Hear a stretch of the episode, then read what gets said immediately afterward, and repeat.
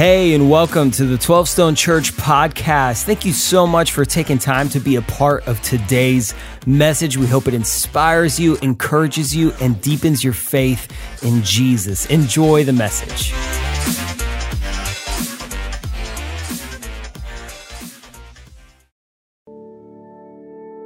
What's up, 12 Stone? Happy summer. Welcome to the Berry House. I promise it doesn't always look like this. My wife's gonna kill me for letting you see it like this, but we are in the process of moving, and moving is the worst. There it is. I wanna show you guys this here in a second.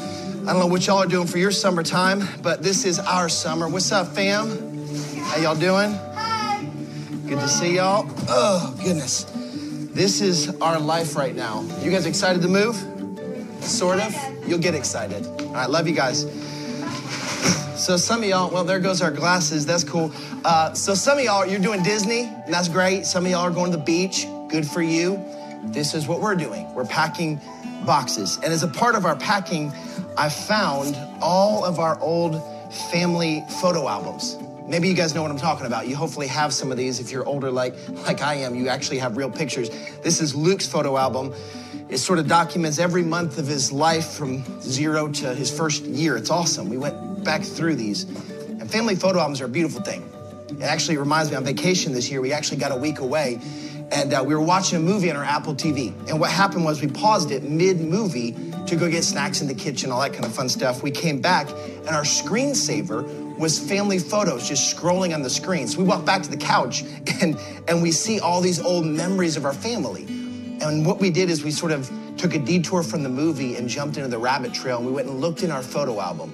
And we went back and looked at all the old pictures from the past 15 years where we saw me holding Luke for the first time at the hospital, and then Luke meeting Lizzie for the first time, and then Luke and Lizzie meeting Lincoln. We watched videos of them playing together, so nice, and Luke holding Lizzie as a baby, and videos of me sort of tickling and playing with the kids and throwing them around. It was awesome. But what happened in that moment was it sort of messed me up a little bit, messed the kids up a little bit in a good way. Like for the next two or three hours, our kids gave us a reprieve from picking all on each other all over the place because they sort of remembered what they used to be like. Like they remembered how kind they were to each other as kids, and they were like awesome for a good two hours. But it messed me up. Like it reminded me, man, I used to laugh a lot more with the kids. I used to enjoy my time with them as a family. And it just sort of made I gotta I gotta live different. I gotta get back to what I'm supposed to be as a dad in some ways. So here, here's what I discovered. Sometimes in order to move forward, you actually have to move backward. Like you have to look back to move forward.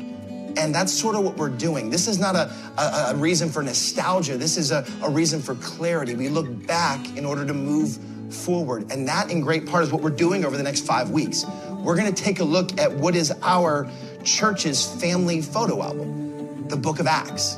See, these, these stories recorded in the book of Acts are not just random people. This is our family from the early church. We have roots all the way back. And what I think God wants to do in this series is God wants to allow us to look at five family photos from our early church family and we look back in order to move forward. And so here we are in week one of the series, and we asked Pastor Trey from Snellville to jump in and teach. And so, would you help me welcome Pastor Trey?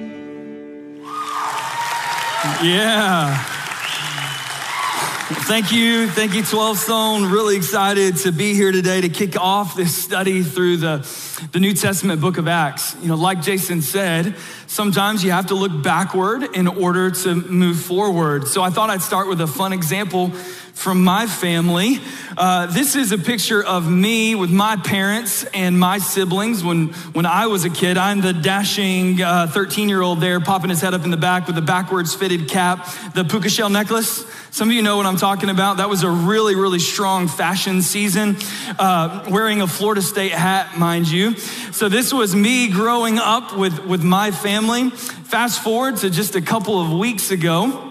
This is myself with my wife and, and our three boys, you know, family beach vacation when I was a kid, and we want to fight for something similar with that as, as an adult in my life. Notice that the Florida State theme does continue. So there are some values that are making it from my childhood into my adult life. You know, you know what's interesting about looking back on, on family photos like that is they can be kind of lighthearted, right? We should laugh a little bit, should enjoy that. But looking backward on family photos and telling old family stories is also deeply meaningful because it reminds us of important things. It reminds us of, of, values. For, for me, as I think back on family vacation as a kid, you know what I remember? I don't remember a ton of the details. What I remember is having gone on vacation with my family. I remember that we went. I remember that my parents planned and worked hard, and we would find uh, uh, an opportunity in the summer to get a hotel at some beach, usually on the Atlantic side of Florida, and we would go on a vacation together. So now, as an adult, I fight for that same value with my wife in the life of our kids. See, family photos and stories like that can remind us of who we are and then help us move forward to who we want to be. And, and just like in, in our personal families, it is same for the church. It's same for our, our, our faith family. That sometimes we have to look backward in order to move forward. You see, as followers of Jesus, we are a part of a family, a huge family, billions of people across generations. In Acts, the book of Acts in the New Testament gives us snapshots of our first faith family and learning from the book of Acts helps us move forward as a church today. So, what do we mean though as, as move forward as a church? For us at 12 Stone, there are a few things that PK and our leadership team have led us to, to, to, be and who we'd like to be in the future. It starts with the idea that we are a because of Jesus church. Everything we do, Jesus is the center of the bullseye. We want to be a church that's rooted in prayer.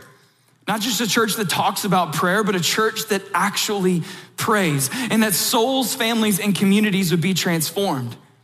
Souls, in that new people, people would come to saving faith in Jesus. Families, marriages strengthened, and parents supported as they raised their kids. In our communities, that pressing needs around us would be met by the love of the church, things like poverty and homelessness and child illiteracy and hunger. We also want to live as a faith family, right? We want to have good relationships here inside of the church where we love each other and serve each other and encourage each other to grow spiritually.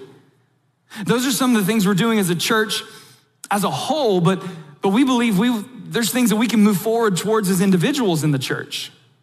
That we would move forward to because of Jesus in, in our families and in, and, in, and in your soul and in your faith and in your community. See, we, we can paint a picture of, of where we want to be. Now, we're never going to get there. We're not going to reach perfection in this life, but we can take steps towards those values. And we can pretty easily trace our faith family roots back to the, to the book of Acts. You've heard of these uh, family ancestry research sites, 23andMe. Anybody done your 23andMe? Maybe you've done ancestry.com and you've traced your family tree a little bit. Well, we want to check out where we fall in the lineage of Jesus in the early church. So, this is kind of our church family tree. We hope this is encouraging to you. It starts with Jesus. And we begin there because Jesus lived, he died, he rose from the dead, and he ascends to be with the Father. And after Jesus ascends to be with the Father, the, the gospel goes forward in the leadership of the apostles. The apostles begin to share the gospel, and thousands are getting saved all over the Middle East and into Asia and Europe and through the known world. And over the next couple of centuries, the early church is formed with what's often thought of as the ecumenical councils. Like these councils begin to organize the Christian faith, and it begins to grow throughout the world to a point where the Holy Catholic Church is formed where Constantine and uh, it's, it's legalized over the Roman Empire. Christianity becomes actually part of the fabric of the Roman Empire, and it continues to grow from there.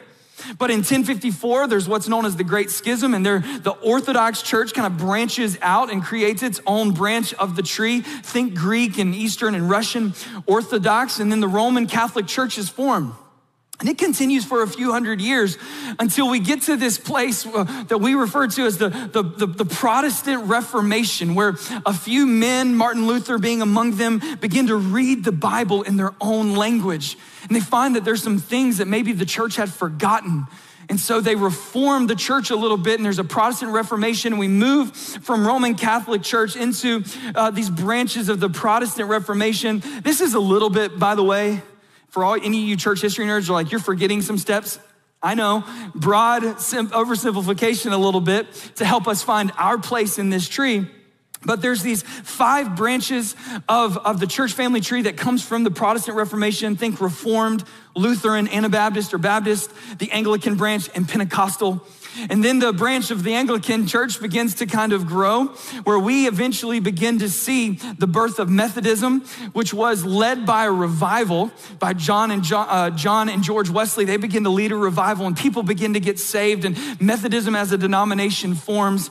We soon see Wesleyan Methodism take root in the, the mid 1800s. Pause here on Wesleyan Methodism one of the, the main reasons it became a denomination was actually as an anti slavery movement. How cool is that? That in our roots as a church, we have the, one of the first denominations that was formed to fight for the, the, the beauty and the love and the value of every single human that could ever live. And so uh, Wesleyan Methodism is formed as an anti slavery movement, which moves us into the 1960s, where our denomination, as it's currently understood, was formed as the Wesleyan Church. 1987, our senior pastor, Kevin Myers, plants 12 Stone Church, which brings us to the current, us we are here in this room, and now you can draw a direct line from us all the way down to the early church and the apostles and Jesus. Isn't that encouraging? We can look back on our church family, on our faith family, and there is a direct line from Jesus, from the Acts of the Apostles to us, to our church, to you. And this has to be personal. Not just a big idea, not just corporate, that if you follow Jesus, you are part of the lineage of Jesus and of the apostles and of the faith family through the centuries. That we today, this is not an isolated gathering and an isolated moment in history, but we are a crucial part of this tapestry of a global Christian movement that has impacted billions of people. That this is the story that God has placed us in as his church. And Acts sets that up for us. So let's look a little bit at the background of the book of Acts. This will be important over the next five weeks that we know how to think about Acts and read the book of Acts. Acts tells the story of us. So this is not distant over there, different group of people. This is the story of us. Acts is a historical account, a true story written by Luke, who was, a, who was a physician and a historian. Luke, the same Luke who wrote the Gospel of Luke. And Acts is, is not necessarily prescriptive, it's descriptive, meaning that it tells a story of what actually happened to a particular group of people at a particular time in history and how God moved in their lives. Here's what I mean by that Acts is not primarily a rule book, but it's a storybook. We, you know, we read rules and stories differently. Rules command us, and the Bible has commands, but stories can inspire us. In this case, stories inspire us towards certain values. Here's what I mean by it. Uh, if I were to pull my family vacation picture back up here and we were to look at it together, uh, uh, here's what I hope you see. I hope you see the value. I hope you see the value of getting time away with fun and rest with your family. Here's what you shouldn't do you shouldn't call me you shouldn't email me and say, hey, uh, what beach did you go to? What hotel did you stay in? What room did you stay in? What restaurants did you visit? What week did you go? Because next year we're mimicking your vacation perfectly.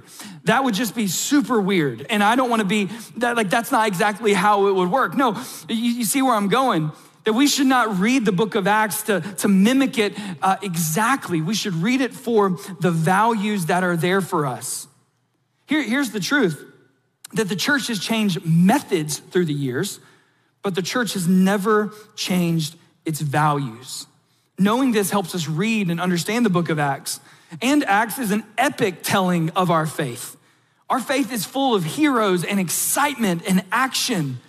Acts has stories of massive revivals, of communities and economies and nations being transformed by Jesus, Christians standing against opposition from enemies and governments and demons and Satan himself. There are miracles and, and supernatural moves of God.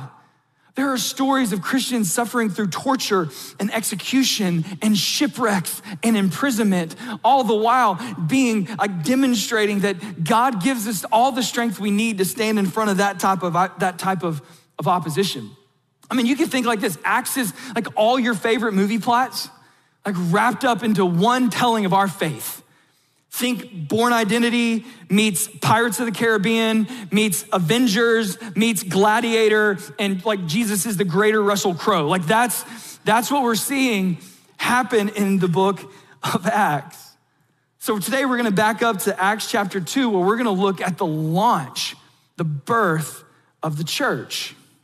So in Acts chapter 2, at the beginning of Acts, Jesus has recently risen from the dead.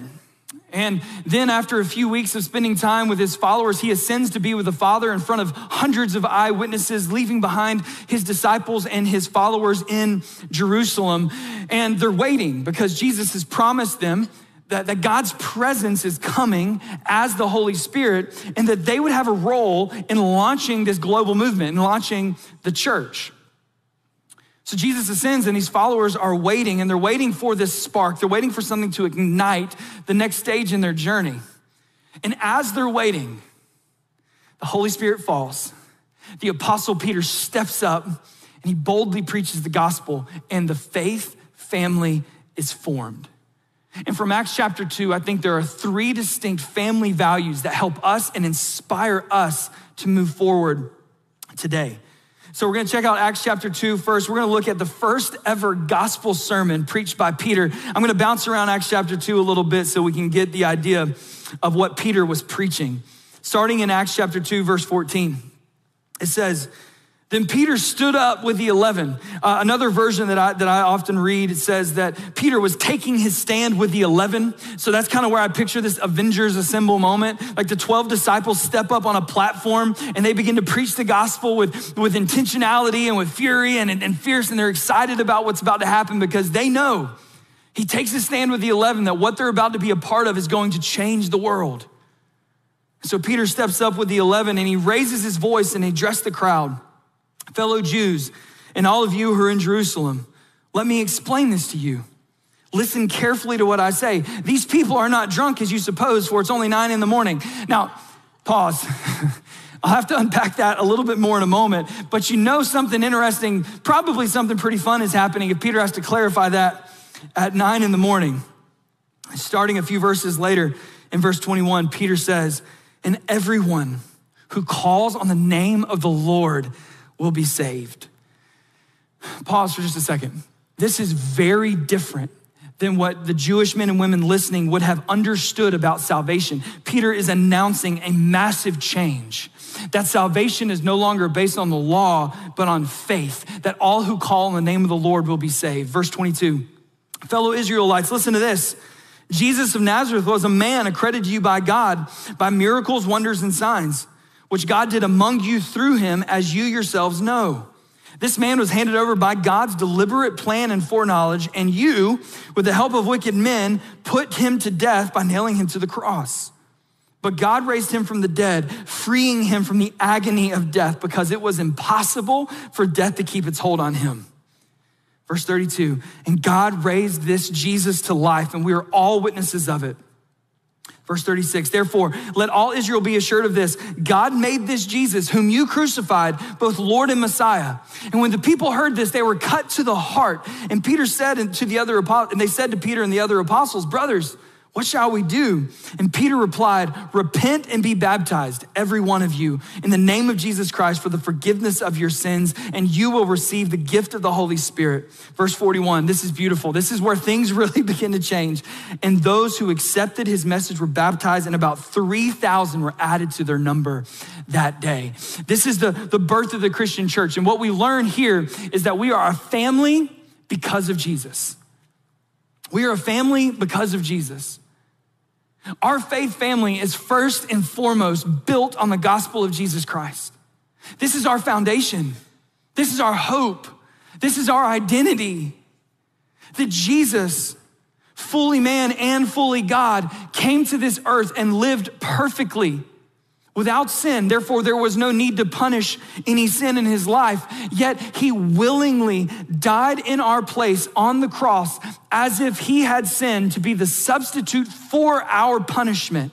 And then he rose from the dead as a signal to all of creation that death could not and would not win. We go back to verse 24 of chapter 2 in the New American Standard Version. I just love the way it says this. But God raised him up again, putting an end to the agony of death, since it was impossible for him to be held by its power. Do you see how good this news is? That this is where the Christian church gets founded on this reality. So we can't miss the beauty of the gospel. We can't miss how it is the center of our faith family and, the, and how we move forward as a church community. I recently heard uh, a Scottish preacher named Alistair Begg present the gospel in a really simple but compelling way. And I'd like to, to use that here. Alistair Begg sets up the scenario that if we were to die and go to heaven, we're stepping into to heaven and there's an angel there waiting for us, and the angel has a question Why should you get to come in? Now, I don't know how you would answer that question. Standing there in front of heaven, how should you or, or why should you be able to come in? I, I, think many of us would start with first person answers, right? We would start with this, well, well I, I believed. Well, I, I lived a, a, pretty good life, or I read the Bible and I, I went to church. But here's, here's the thing when answers start in the first person, they will always fall short. To help set this up, Alistair Begg, um, he, he says, think about the thief on the cross. Jesus was crucified in the middle of, of, three crosses with a criminal on either side. And, and these criminals, at one point, both of them were kind of chastising Jesus and cussing at Jesus. But then, over the course of, of dying together on the cross, Eventually, one of the thieves on the cross, one of these criminals, notices that Jesus Christ is who Jesus said he was, the Son of God. He, he turns to Jesus and he says, Jesus, remember me when you step into your kingdom. A simple but clear declaration of faith. And then Jesus turns to the thief and says, Today, you're gonna be with me in paradise. Man, I mean, think about this guy. What was it like for that guy to get to heaven? What was it like for that guy to step in front of an angel and be asked that question, hey, why should you get to come in? I mean, he's maybe the most unqualified guy by religious standards to ever make it to heaven. I kind of picture this man starting a conversation with the angel, kind of like, uh, man, I, dude, I, I, I don't know. And the angel kind of going, what do, you, what do you mean you don't know? Dude, I don't know.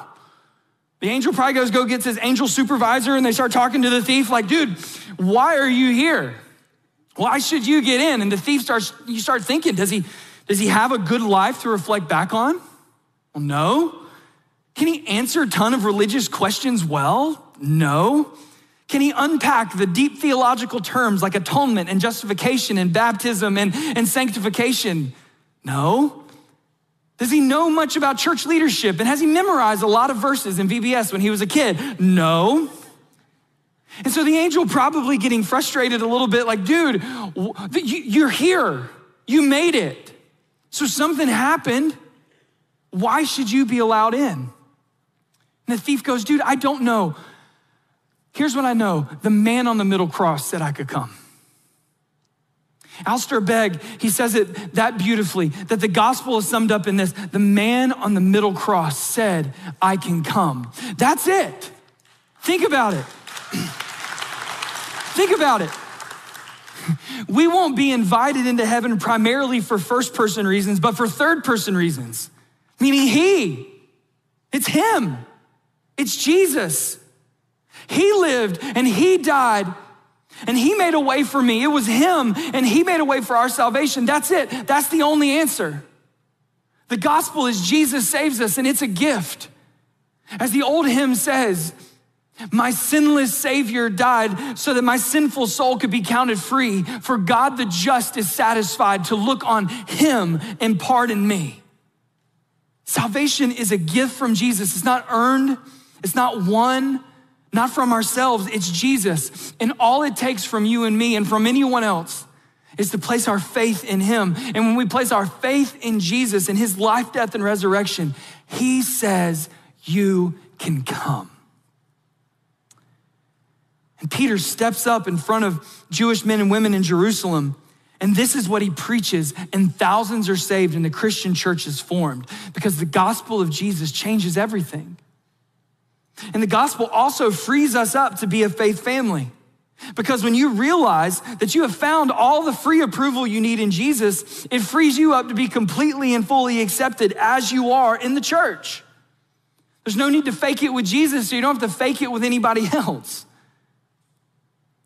At the cross of Jesus, we are invited into relationship with God. Now, in the church of Jesus, we are invited into relationship with each other. We are a family because of Jesus. It starts here. And the good news continues.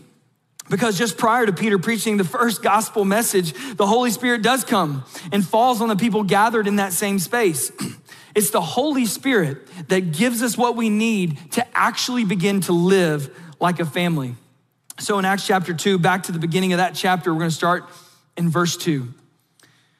When the day of Pentecost came, they were all together in one place. Suddenly, a sound like the blowing of a violent wind came from heaven and filled the whole house where they were sitting. They saw what seemed to be tongues of fire that separated and came to rest on each of them. All of them were filled with the Holy Spirit and began to speak, pay attention to this part, in other tongues as the Spirit enabled. Now, there were staying in Jerusalem God fearing Jews from every nation under heaven. When they heard this sound, a crowd came together in bewilderment because each one heard their own language being spoken. Utterly amazed, they asked, Aren't all of these who are speaking Galileans? then how is it that each one of us hears them in our native language? Pray for me as I try to read the names that are coming Parthians, Medes, Elamites, residents of Mesopotamia, Judea, Cappadocia, Pontus, Asia, Phrygia, Pamphylia, Egypt, and parts of Libya near Cyrene, visitors from Rome, both Jews and converts to Judaism, Cretans and Arabs. We hear them declaring the wonders of God in our own tongues. Pause. This is what's happening. We hear them declaring the wonders of God in our own tongues. Amazed and perplexed, they asked one another, What does this mean? Some, however, made fun of them and said, You've had too much wine. So we're back to that moment where Peter has to clarify that it's just 9 a.m. And so it's not that they're drunk. It's not that they've drank too much wine. Here's what's happening the Holy Spirit has fallen and things are starting to get a little bit different. Things are starting to get a little bit crazy because uh, they were all speaking different languages. And in a moment, this moment that we now refer to as the birth of the church, uh, people begin to hear everyone else speaking in their own native language. And the family takes on another value because we are a family where there are no strangers. We're a family where there are no strangers, and strangers become family across nationalities and backgrounds and races and tribe. There, there was previously this moment where they could not understand each other, but then the Holy Spirit comes and now they can understand each other. And more importantly, they can understand the gospel and respond to the offer of Jesus. I mean, picture this with me. It'd be like if you speak Spanish as your native language and I stepped up here today and I start teaching in like really fluent, clear Spanish, and you're not even tripping up on my South Georgia accent anymore. That's like, that's like how this moment would happen. And why is this moment? Like, why is God choosing to, to do that in this moment at the beginning of the church?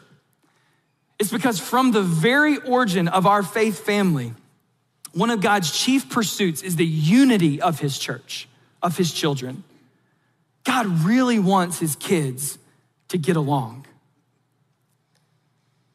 Parents, it's, it's summertime. Whew. And we love having our kids at home.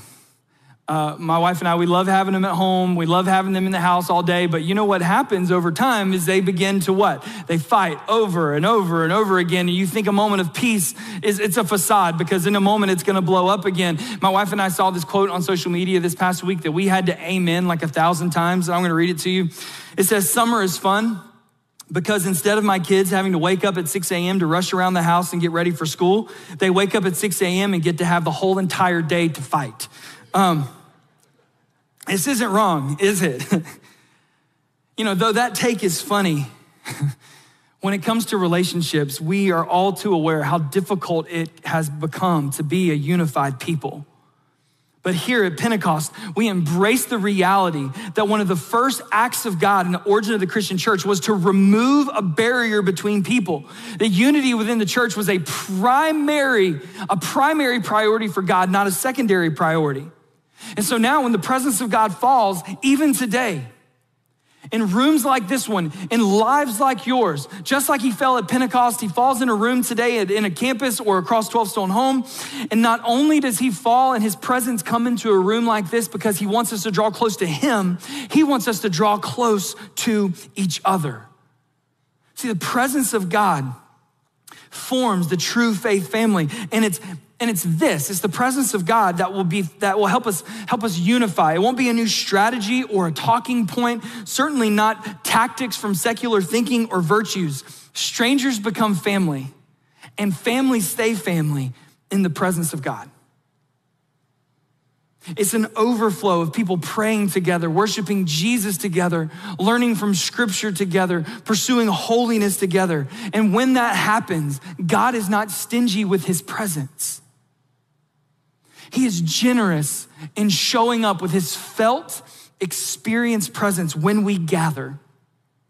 And when God shows up, differences are diminished, walls between people fall down, and a genuine love for each other begins to grow. We're a faith family. We're in this together, and the presence of God is what helps us live this way.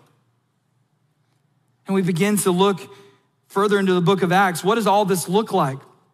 The last verses in the book of Acts do a great job of illustrating what these first two values look like. So, if we're a church, a family that's because of Jesus, and we're a family where there are no strangers, what does that look like in, in real life?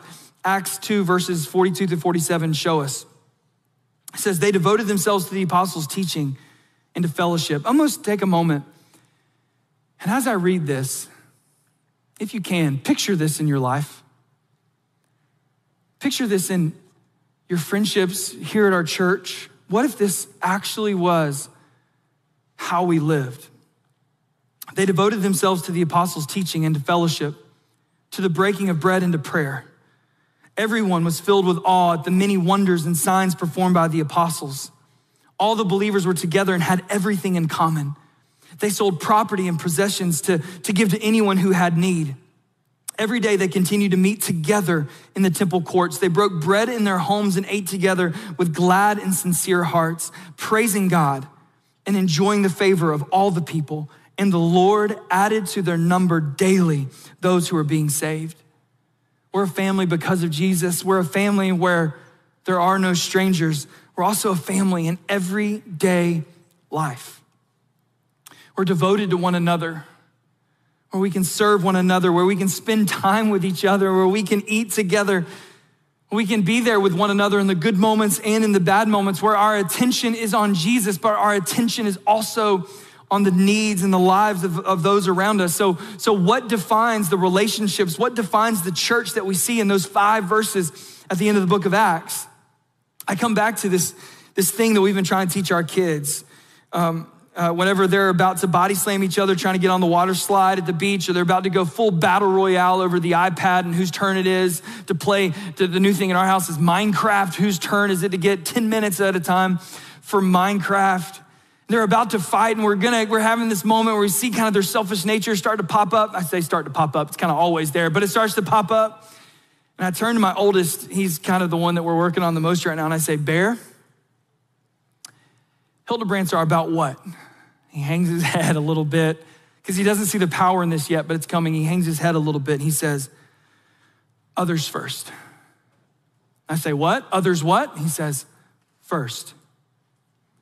He begins to, to, to lean into that value. And, and we have to, as, as a family, we choose to make that something that we live by a value of others first. And I think we have to make that personal decision to live according to that value as the early church did, that we would live as others first. See, unhealthy family members show up to the family and they think, me first.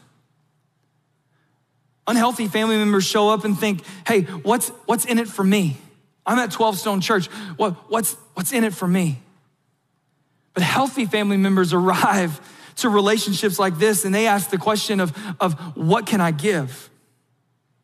Healthy family members think others first. Now, I know this is really hard. I see it in myself, I see it in my kids. I pause, I don't see it in my wife because she's absolutely perfect. But but we're prone to fight for ourselves, aren't we?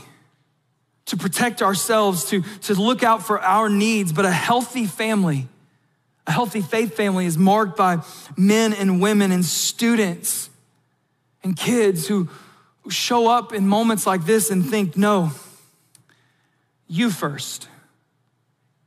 Begin to think things like this family is not about what's in it for me.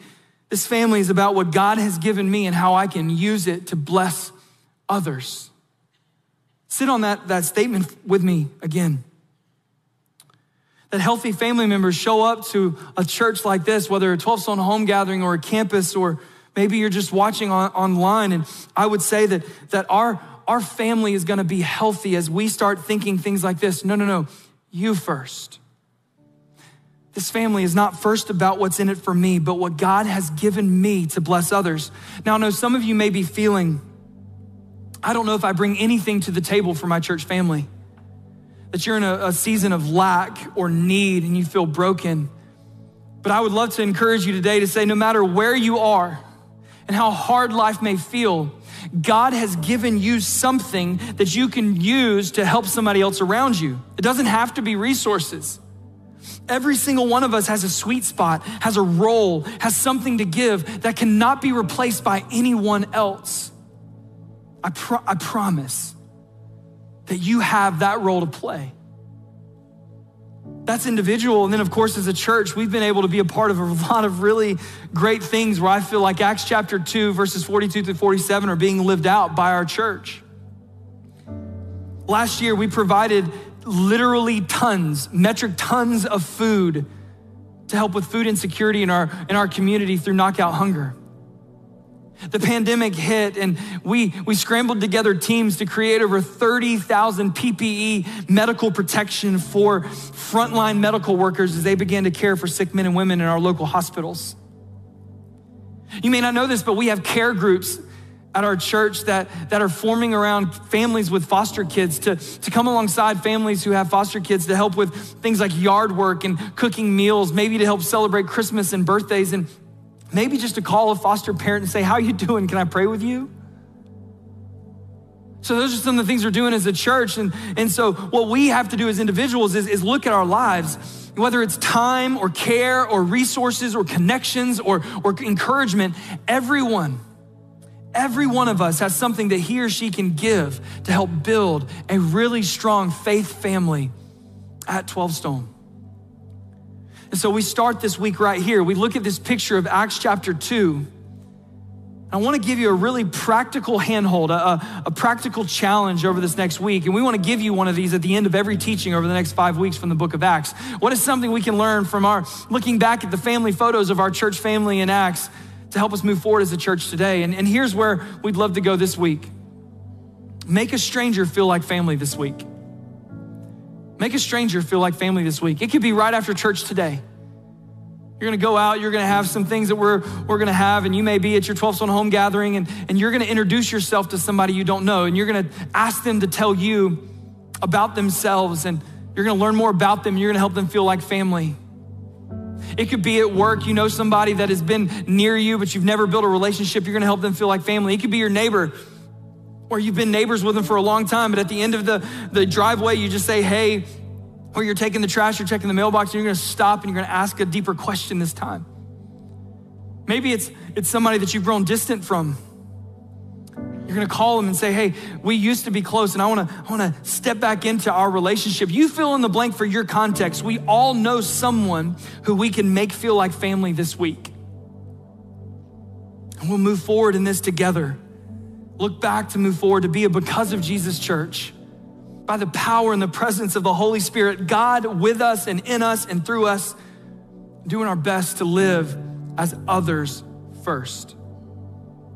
So, as I turn this over to the campuses, to 12 home gatherings all over the country, I'm gonna ask that we would pray for this, that we would pray that what was true in Acts, that the legacy and lineage of Acts and the apostles and Jesus himself would come into to our church family, and it would be true of us today.